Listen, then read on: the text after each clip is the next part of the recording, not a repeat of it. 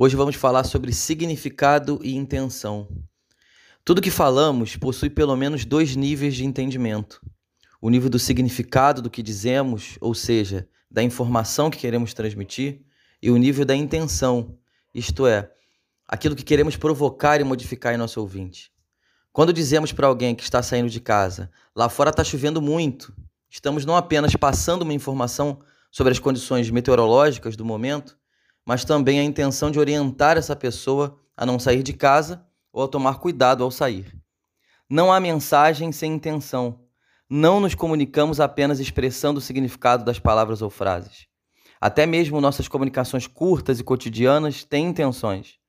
Um simples bom dia pode ter o objetivo de iniciar ou reatar um contato, manifestar apreço e bons sentimentos, ou mesmo destilar ironia. Tudo vai depender do momento da comunicação, das pessoas envolvidas nela e da relação dessas pessoas no momento em que se comunicam.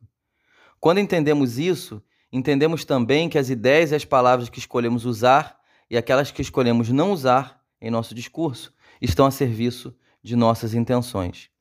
Ontem, o jornal Extra, em matéria sobre o ato racista no jogo da Champions League da última terça-feira, estampou a seguinte manchete: Árbitro acusado de racismo já tentou suicídio em duas oportunidades.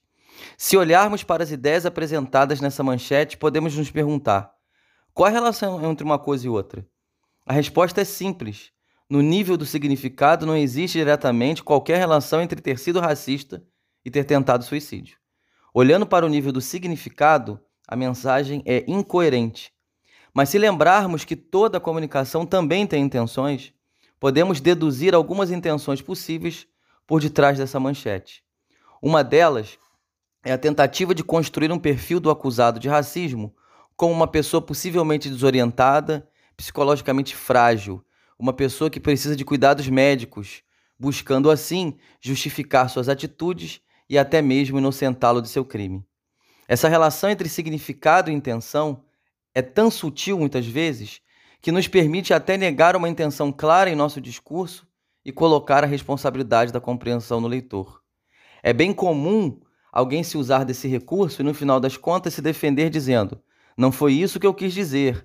Não coloque palavras na minha boca. O que não podemos esquecer é que nossas mensagens não estão apenas nas palavras que usamos, mas principalmente no jogo de ideias que essas palavras podem sugerir. Fique atento. Abraços e até a próxima.